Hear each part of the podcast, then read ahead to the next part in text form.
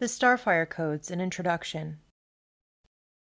Welcome to the Starfire Codes podcast. We wanted to give you a bit of an introduction to us, our work, and what we're hoping to accomplish moving forward. I'm the founder of Starfire Codes, and I'm the former executive producer of Comcastro podcast.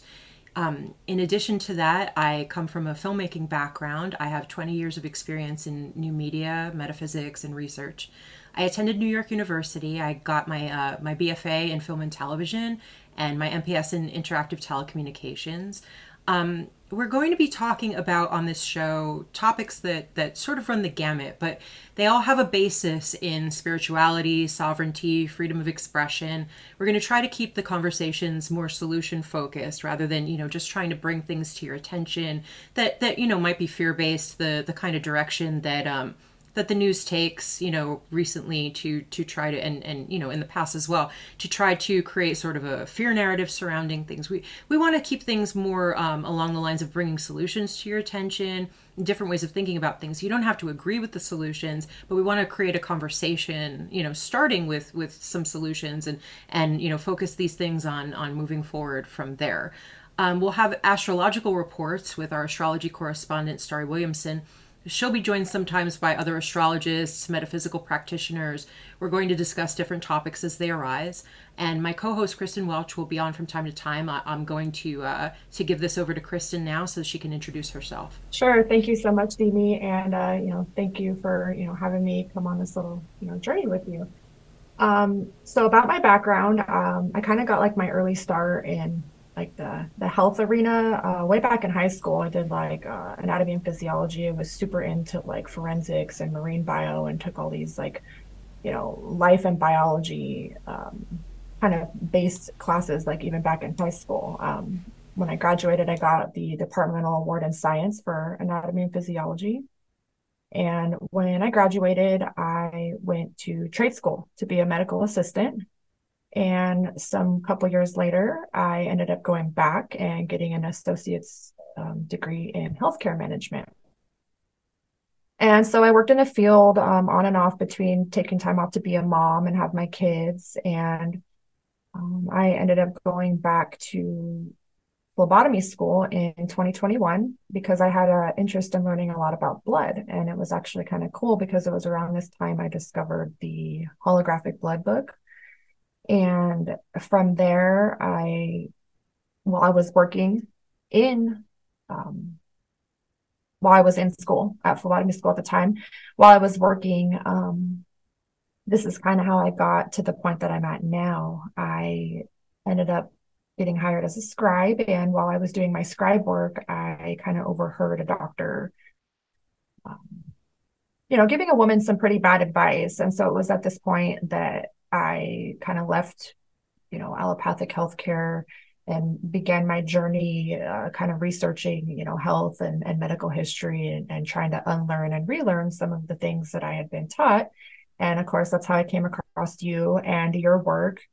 And, you know, we just kind of started working and collaborating together.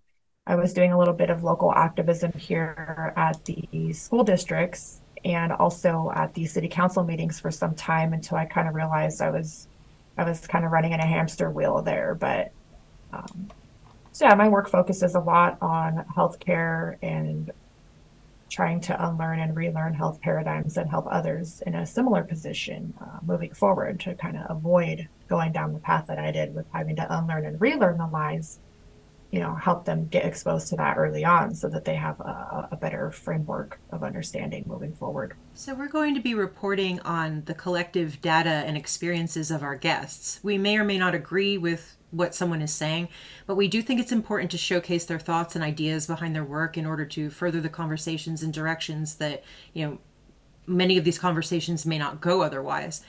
It's okay to disagree. We want to promote conflicting ideas at times so that we can debate the ideas separate from the people and form viable solutions based on the subsequent conversations that we're having.